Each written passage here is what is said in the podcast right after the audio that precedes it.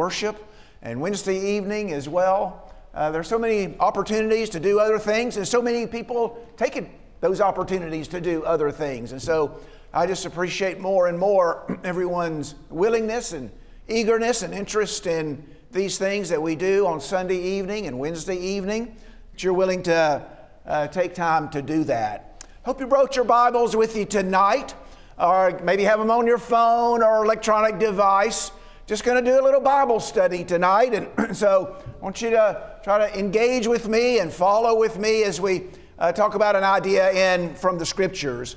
Going to begin by talking about the importance of the idea of covenant in the Bible. If you're a Bible student, you know that the covenant is an important feature of, of the Bible. In fact, I suppose a case could be made that it's the primary theme running through the Bible. Some people have argued that, that the primary idea, primary theme is God's covenant with the people, with His people.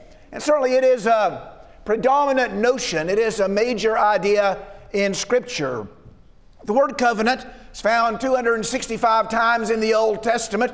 That's a, lot for a single word. My count is correct. That's what I counted. Maybe I should say about 265 times. And then about 33 times in the New Testament. So you're looking at close to 300 times just the word itself is used. Of course, a covenant is an agreement, a binding agreement between two parties. Maybe you could have more people involved in a covenant, but at least two parties uh, in which each party is obligated to perform a task or carry out a responsibility in the interest of the other party. And so if I enter into a covenant with Gary, you know, I bind myself, I obligate myself, I commit myself to doing something for Gary that would benefit him. And so there's this sense of responsibility and obligation, but also a sense of benefit. And so he would agree to do something of benefit for me as well. And so there's mutual benefit and, and mutual obligation involved in a covenant. Now, the parties are not necessarily equal. Now, sometimes the parties engaged in a covenant or committed in, or, or in this binding agreement, sometimes they're, they're equals, but not always. So sometimes a stronger party will impose a covenant on a weaker party. And you see this especially when it comes to nations that enter into covenants. We would usually call that in a, a, a treaty. When nations enter into a, a treaty with each other. We're involved in the North Atlantic Treaty Organization, NATO. So we've, in a sense, entered into a covenant with other nations, and we have an agreement, a binding agreement. We'll do certain things for them, they do certain things for us. Everybody involved in that covenant makes that kind of agreement on behalf of everyone that's in the treaty or everyone in the covenant. But again, not all parties are equal. Sometimes you have a stronger nation imposing a treaty or a covenant on a weaker nation. And so a stronger nation might conquer the weaker nation, and they might say to the weaker nation, Now I'll tell you what, we'll, we'll come to your aid when you get in trouble with your enemies, and we'll help you and we'll fight for you, but you have to pay us tribute. and the weaker nation doesn't really have a choice in the matter if they rebel or if they refuse, well, then the stronger nation makes it a lot harder on the weaker nation. And so the, the covenant not all, doesn't always involve uh, equals. Sometimes uh, there are stronger uh, uh people involved and, and weaker ones involved. In 1 Kings chapter 20 and verse 34, and I'll just cite some of these scriptures, don't necessarily have to turn to all of them. You have Israel enter into, entering into a covenant with Syria. On this occasion, Israel is the stronger nation. They've defeated Syria in battle, and Syria is the weaker nation, but Syria agrees to enter into a covenant with Israel. In the Bible, as we said a moment ago, the idea of covenant is, is uh, a common one in the Bible. In the Bible, there are covenants between individuals. And so, two individuals might enter into an agreement, a binding agreement we might call that a contract uh, uh, between themselves. For example, in Genesis 21, Abraham and Abimelech enter into a covenant. This has to do with uh, wells that uh, both of them were trying to use at, at, that particular time. In Malachi chapter 2, we read that marriage involves a covenant. Uh, Malachi chapter 2 and verse 15 Take heed then to your spirit and let uh, no one uh, deal treacherously against the wife of your youth. Uh, uh, verse 14, the previous verse says, uh, you, yet you say, For what reason? Because the Lord has been witness between you and the wife of your youth, against whom you've dealt treacherously, though she is your companion and your wife by covenant. So she's your companion and your wife by covenant. You enter into an agreement, as man and woman, husband and wife, enter into a binding agreement that uh, you will act in the best interest of each other. In the Bible, sometimes covenants are made between friends. 1 Samuel 18, verse 3, David and Jonathan enter into a covenant. Sometimes kings enter into covenants. 1 Kings 20 and verse 34, Ahab and Ben Hadad enter into a covenant with each other. They're two kings. When it comes to God's covenant with men, the first covenant that God enters into with men happens with Noah. Remember, God enters into an agreement after the flood that He wouldn't destroy the, the earth with water again, with a flood again. And the sign of the covenant, the sign of the agreement, was the rainbow. Whenever you see the rainbow, you're reminded that God has bound Himself to this agreement. I will not destroy the world by means of a flood any longer. But there are other covenants with, uh, between God and His people as well. Uh, God enters into a covenant with Abraham, Genesis chapter 12, verses 1 through 3. I'll make of you a great nation, I'll give them a land to live in, and in your seed all the nations of the earth will be blessed. That's called the Abrahamic covenant. God's entered into an agreement. He's bound himself to doing these things for the descendants of Abraham, and the sign of that covenant was circumcision. God enters into a covenant with Israel, with the nation of Israel see this especially in Exodus chapter 19 at uh, Mount Sinai, just before the law is given. God says to them, uh, he kind of reviews his history with them, which is very common when it comes to the uh, establishment of a covenant. We have a history together. We've been through this and this and this. And so now we're entering into this agreement. And so God reviews his history with Israel.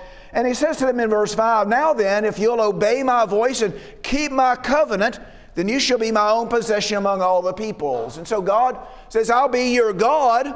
I'll bless you. I'll provide for you. I'll protect you. I'll fight your battles for you. But you, your part of that is to obey me. And so there are lots of covenants in the Bible, and God enters into covenants with his people on occasion. In Jeremiah 31, verse 31, a new covenant is predicted. They, days are coming when God will establish a new covenant with the house of Israel, with the house of Judah. It would be different from the covenant that he established with Israel at, at Mount Sinai. And so he looks forward to a new covenant. And then, of course, in the New Testament, we read about that new covenant, especially in the book of Hebrews, where Christ has brought into effect a new covenant. Hebrews 9, verse 1.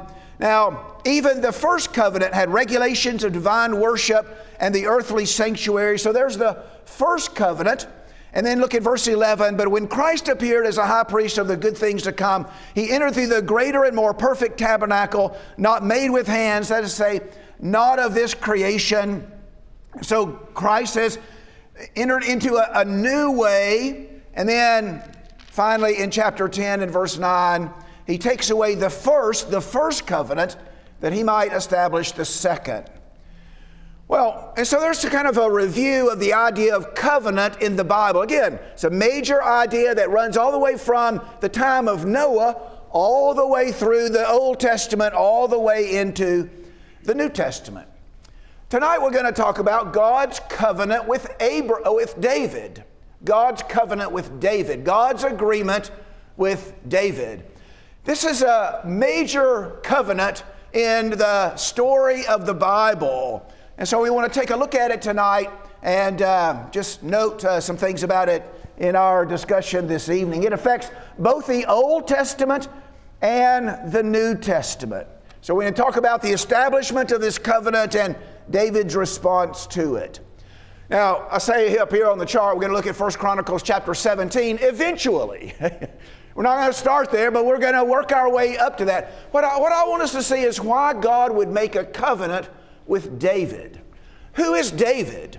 And why would God enter into a covenant with him specifically, individually? What has David done that would prompt God to make this agreement with him and to bless him in this way? So let's think about the life of David and what David accomplished in his life. Now, it wasn't that long ago that we studied the life of David out here in the auditorium. Brother Chuck led us in that study. You might remember that uh, when we did that and recall some of that as we go through this material. So, we talk about the rise of David to the throne of Israel. Well, in 1 Samuel chapter 8, now you might remember that when Israel passes through the Red Sea, they wander in the wilderness for 40 years, they eventually come to the land of Canaan. They conquer the land, and God, uh, God governs the people through judges. A series of judges are established, and they rule for a period of time. They're not kings; they're they're judges, and God raises them up, and they rule for a period of time, and then they they uh, they they die. And another judge eventually arises. Well, the children of Israel got dissatisfied with that arrangement, and so they came to Samuel, the last judge and they say, appoint a king for us to judge us like all the nations. And so we've noticed that all the nations around us have kings who govern them. We want to be like those nations. And so, and so you're, you're old and your, your sons don't follow in your ways. Appoint for us a king so that we can be like the other nations and a king that will lead us in battle and go out and fight our battles for us. Well, so of course, Samuel was displeased with that felt like they had rejected him, but, but God tells Samuel, who God's also displeased with it, and he says, Now they haven't rejected you, but they've rejected me. I'm the one that they've actually rejected. But God gives them what they want. Sometimes God gives us what we want, even though He knows it's going to be bad for us. If our minds are made up and we're just stubborn about it, okay, that's what you want, you can have that, and that's going to be bad for you, but you can have it anyway. And you have to find out the hard way.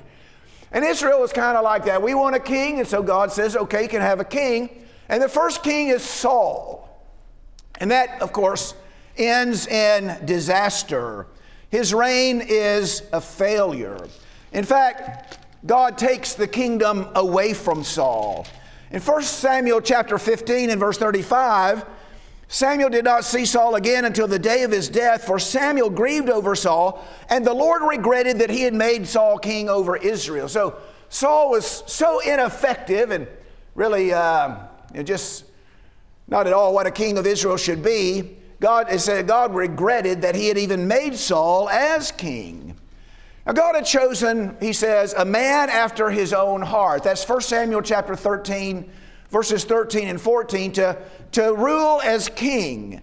Samuel said to Saul, You've acted foolishly. You've not kept the commandments of the Lord your God, which he commanded you. For now the Lord would have established your kingdom over Israel forever, but now your kingdom will not endure. The Lord has sought out for himself a man after his own heart, and the Lord has appointed him as ruler over his people because you've not kept what the Lord commanded you. So God tells Saul, You could have been king you know, for forever.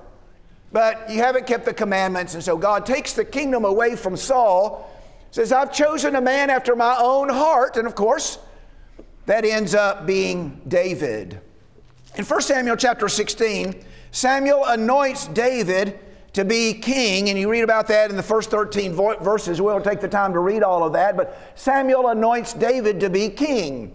Now, he doesn't begin to reign at that time. He's anointed to be king, but he really doesn't begin to reign as king until, until later. And so he's identified as the next king of Israel, has God's approval, has chosen, he's been anointed, and eventually he'll begin to actually rule over, over Israel. Well, what makes David a great leader? He does become a great king, perhaps the greatest king in Israel's history. What, what, he begins to distinguish himself as a great leader. In 1 Samuel chapter 17, David fights Goliath and defeats him. In 1 Samuel 18, it says, It came about when he had finished speaking to Saul that the soul of Jonathan was knit to the soul of David, and Jonathan loved him as himself. Now, now, this is significant. Now, who is Jonathan? Jonathan is Saul's son. Now, what is Jonathan's future? As long as his father remains king, what's Jonathan going to be when his father dies? He's going to be the king.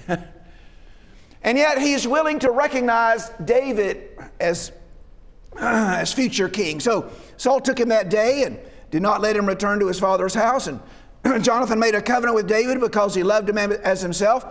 Jonathan stripped himself of the robe that was on him and gave it to David. Well, what's that all about? Oh, David, I, you know, I got a nice robe here. Jonathan's going to be the king. he takes his robe and he puts it on David. And he's acknowledging, David, you're, you're the one. You're the chosen one. He gave him his armor, including his sword and his bow and his belt. And so Jonathan, the heir, recognizes David's greatness. The people recognize it as well in chapter 18, verse 6. It happened that as they were coming, when David returned from killing the Philistine Goliath, that the women came out of all the cities of Israel singing and dancing to meet King Saul with tambourine, with joy and musical instruments. And they sang as they played and said, Saul has slain his thousands, David is ten thousands. so you see, everybody is supporting David. Uh, the, uh, the Lord is with him. The Lord is increasing David's power and his influence. So in verse 14, we read David was prospering in all his ways, for the Lord was with him. When Saul saw that he was prospering greatly, he dreaded him. And all Israel and Judah loved David. And he went out and came in before them. And so David increases and Saul decreases. And so you can see that David is God's chosen. The people are recognizing. Saul sees it. Saul sees that he's prospering. The Lord is prospering him. Jonathan sees it. The people see it. The army sees it. And so David increases and becomes stronger and stronger, and Saul becomes weaker and weaker. Eventually, Saul dies and David reigns. He reigns, first of all, over the southern area from Hebron. He reigns over Judah, but eventually he reigns over all Israel. And then that brings us to 2 Samuel chapter 5. Let's look at 2 Samuel chapter 5. This passage emphasizes David's successes. Verses 3 and 4 tell us that the elders of Israel came to the king at Hebron, and King David made a covenant with them before the Lord, and they anointed David king over Israel. So now, and now all the elders of Israel, they're, they're anointing, anointing David as king. So we're all, we're all behind you. You're our king. We recognize that. And we support you in, in this.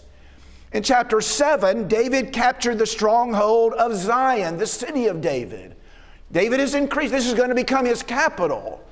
And so he captures Zion, he makes it his capital, his stronghold, his fortress. Verse 10 David became greater and greater, for the Lord God of hosts was with him.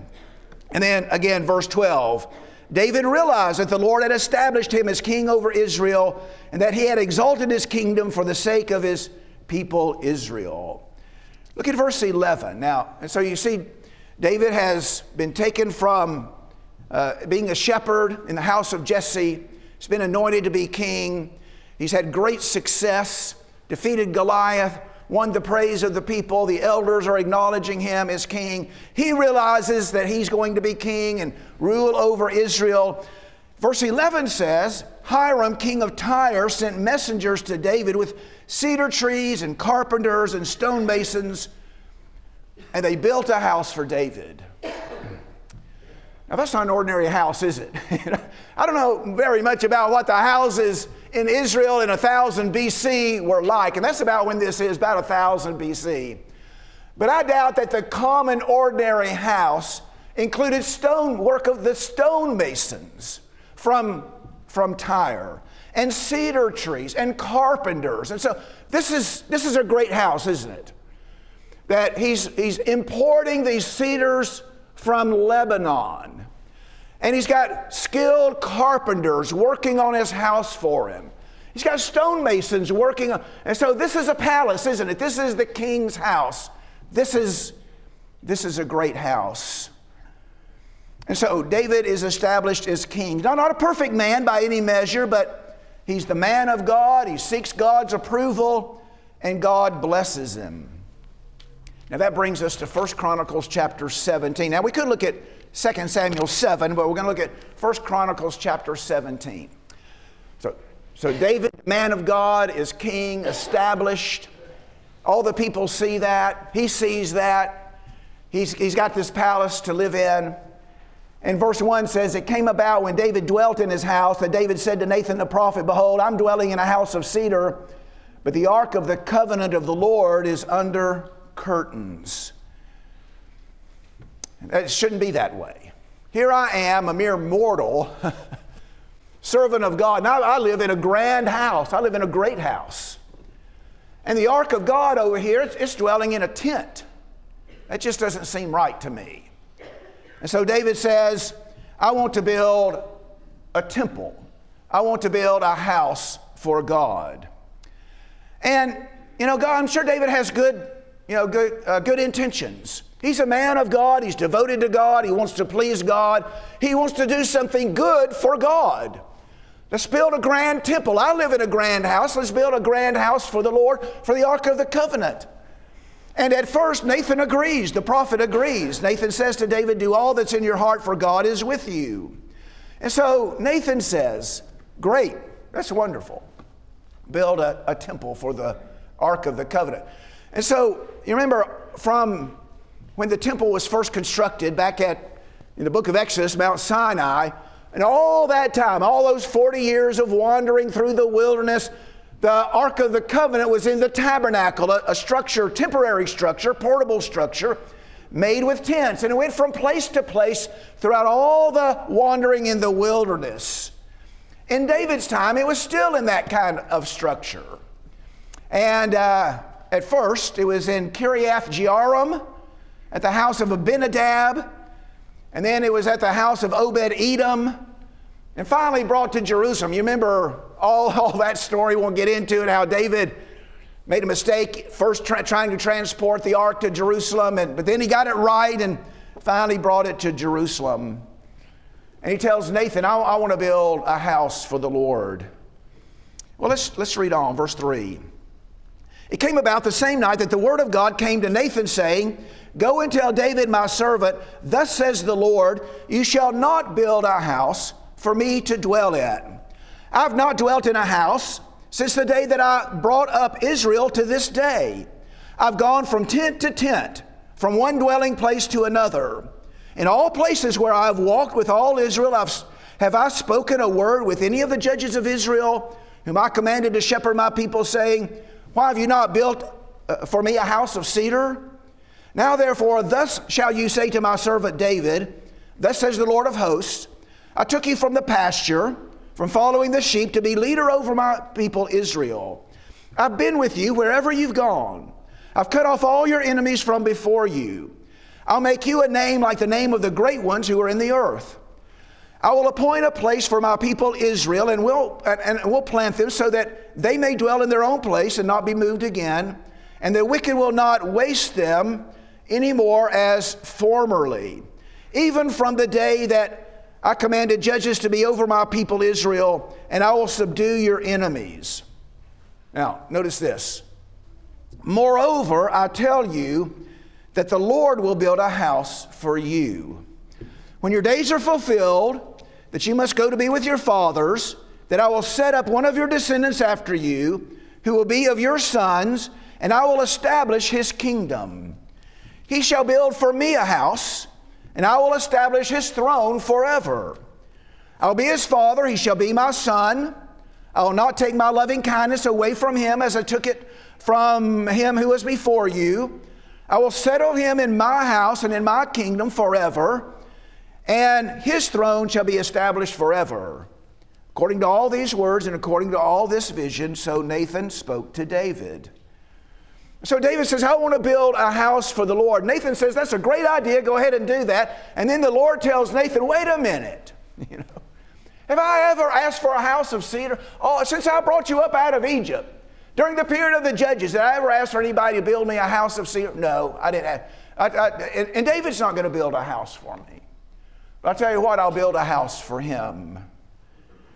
God reviews his history with David, verses 7 through 8. And then verses 10, the second half of verse 10 through verse 14, we find God's covenant with David. This is God's covenant with David. One of the more important passages in the Old Testament. And I hope that we uh, can appreciate that. Now, I want to notice the way the word house is used in this passage. Uh, Chronicles chapter 17, verses 1 through 14.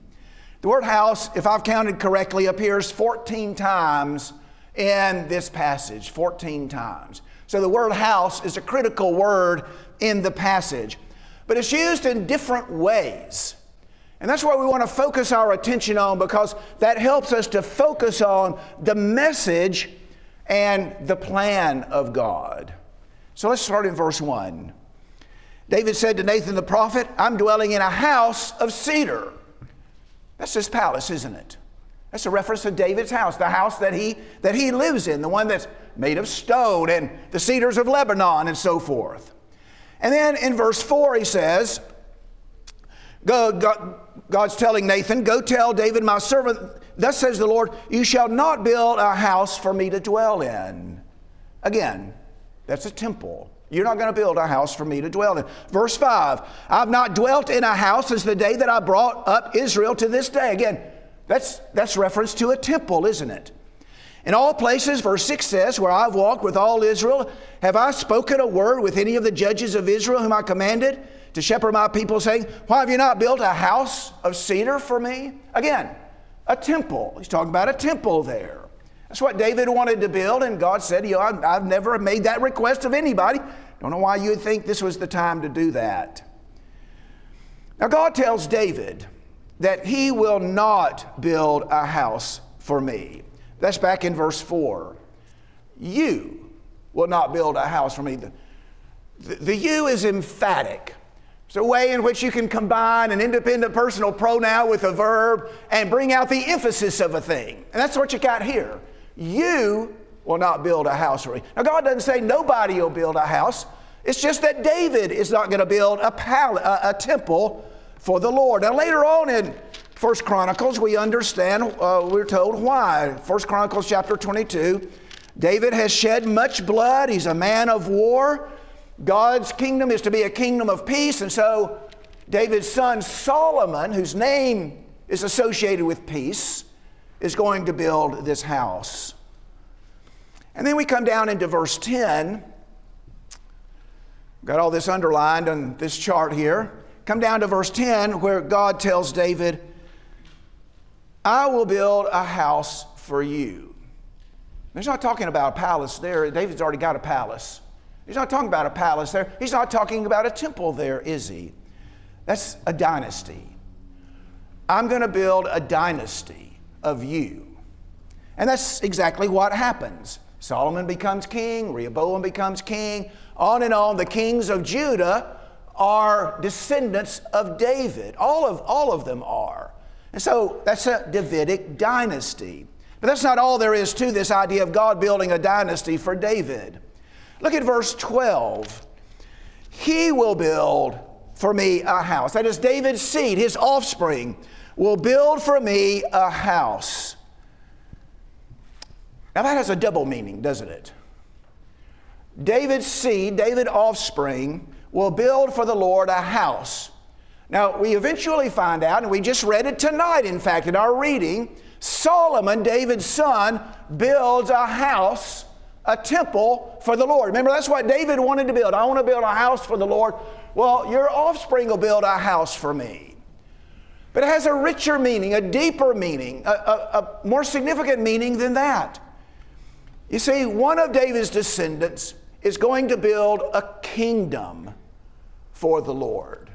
And so the word house means a palace, a temple, a dynasty, and a kingdom. Now, how do I know that?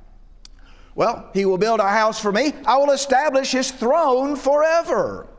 And uh, verse 14, I will settle him in my house and in my kingdom forever, and his throne shall be established forever. And so when God tells David, Your seed will build a house for me, we might think about Solomon. You know, Solomon's going to build that temple for the Lord, but we need to think even further into the future to the one seed of David who's going to establish a kingdom for the Lord. And so, verse 14 again I will settle him in my house and in my kingdom forever, and his throne will be established forever.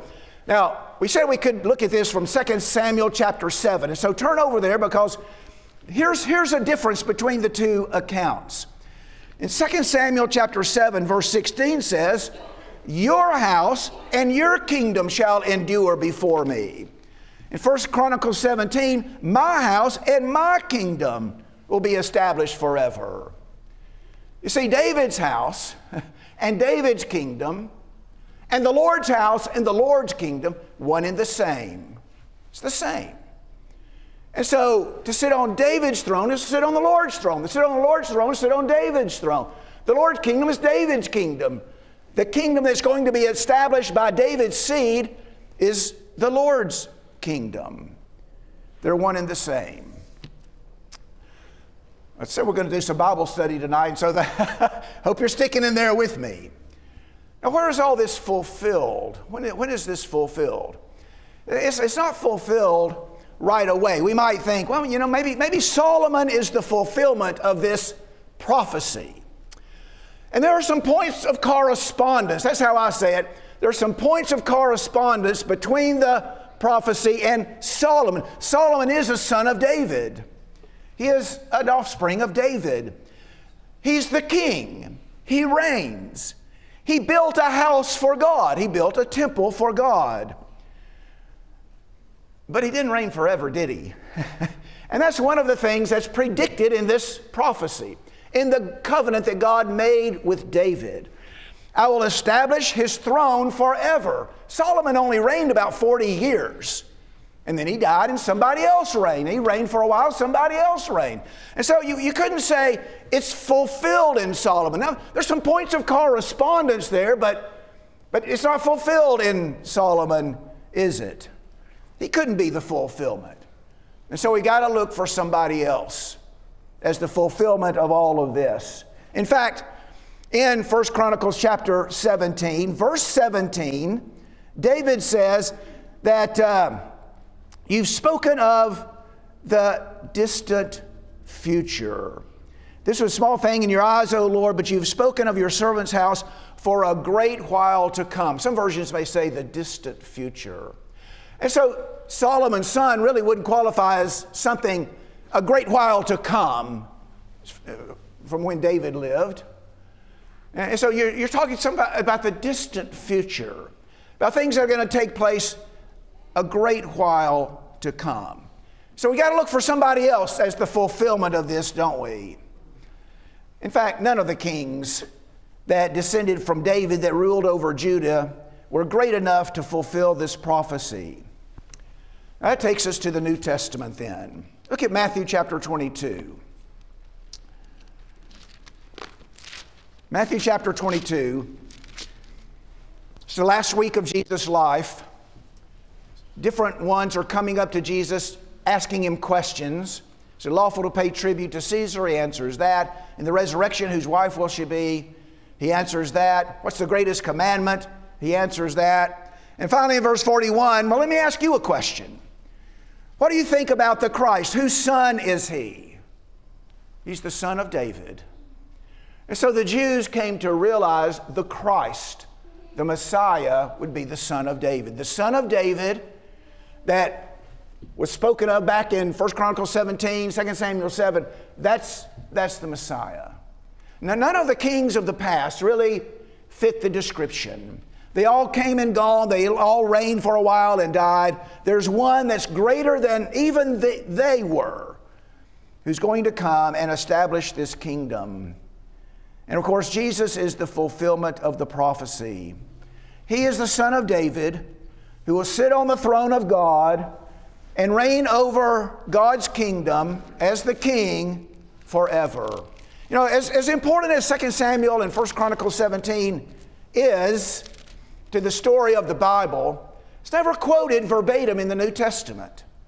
But look at Luke chapter 1, and we're going to be, begin reading in verse 33. The angel is talking to Mary here. And verse 31 says, Behold, you'll conceive in your womb and bear a son. You shall call his name Jesus. He will be great. He'll be called the Son of the Most High. And the Lord God will give him the throne of his father David.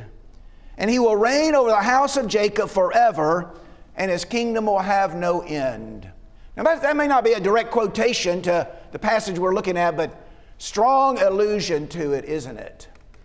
In fact, the New Testament goes to great lengths to show that Jesus is a descendant of David, physically a descendant of David.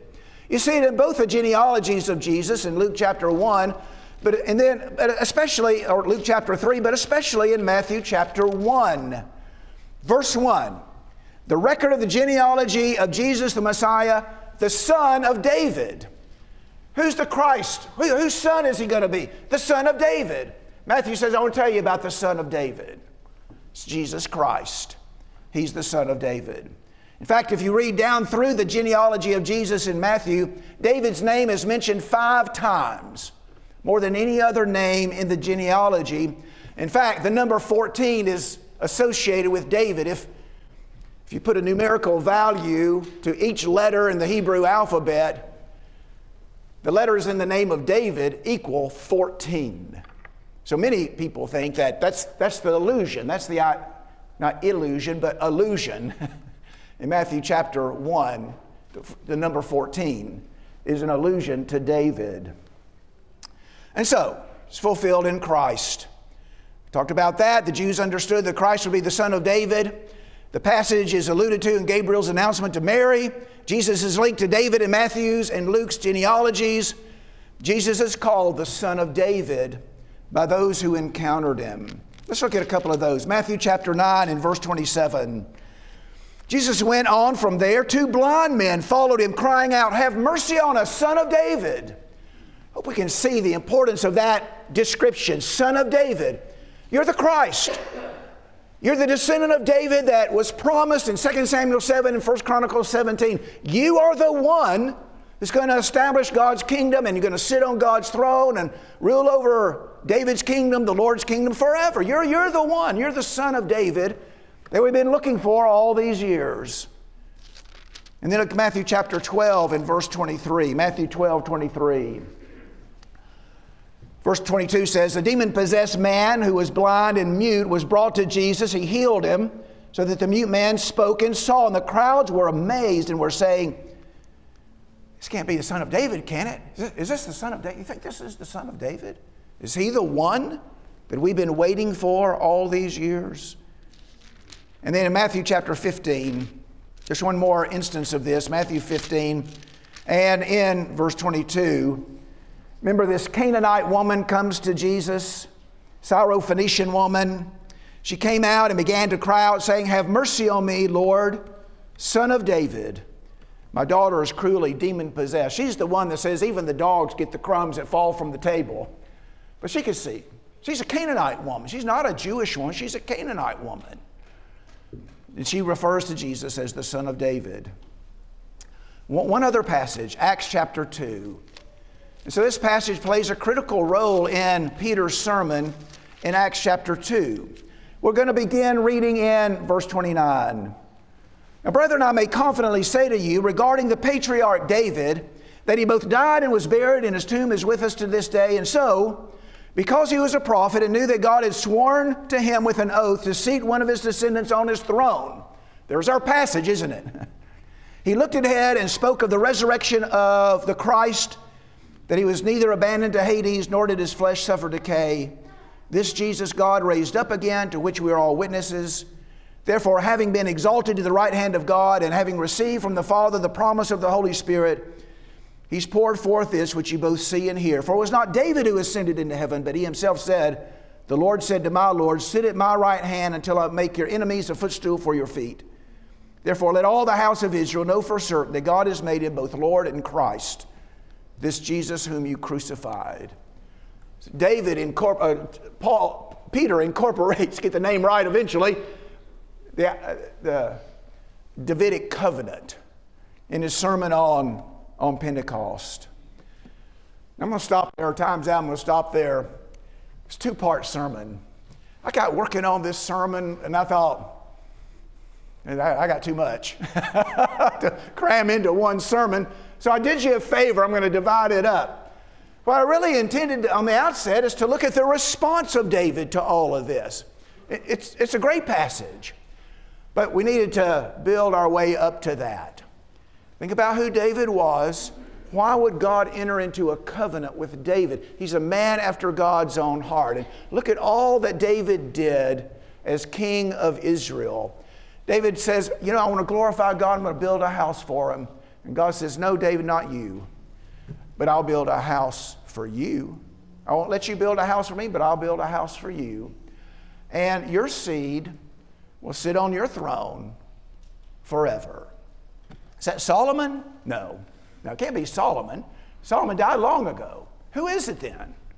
It's Christ, the son of David, the descendant of David, who was killed, raised from the dead, ascended to the throne of David, to the throne of God, where he rules and re- will rule forever and ever. This is one of many messianic prophecies in, in the Bible. I started making a list of some of the messianic prophecies.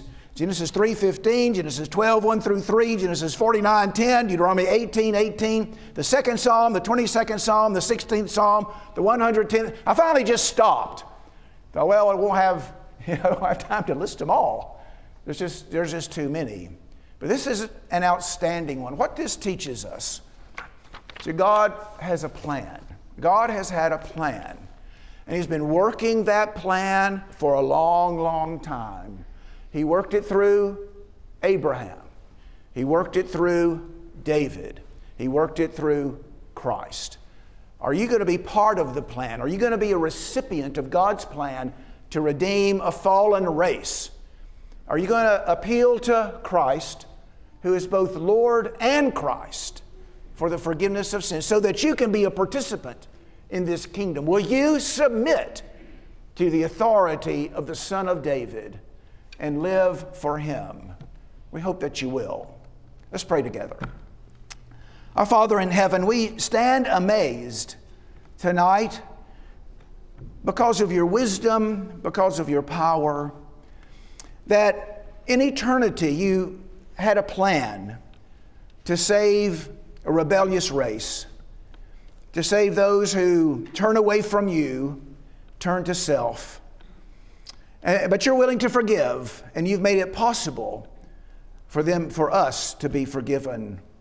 You've worked out that plan from the very first sin, from the seed of woman to Abraham to David, and then through Christ. You did all of that for us, so that we might benefit, so that we might be blessed, so that our sins might be forgiven and that we might enjoy fellowship with you, the fellowship we lost because of our sin. We're so thankful, Father, that you've done this for us. We're undeserving, but we are thankful that in your grace and love you've made this possible. Help us to see, Father, the greatness of that plan. Help us to submit to it and obey your commandments so that we might participate in the benefit of your covenant. Then, Father, help us to fulfill our responsibility to walk in your ways, to keep your commandments as participants in this covenant. We pray your help in that. Father, we pray that you'll be with us as we go through this week, that you'll make us mindful of these things that we've done today, that we've talked about today. They'll have an impact on our lives day by day until we meet again. We pray these things in Jesus' name. Amen. If you're here tonight,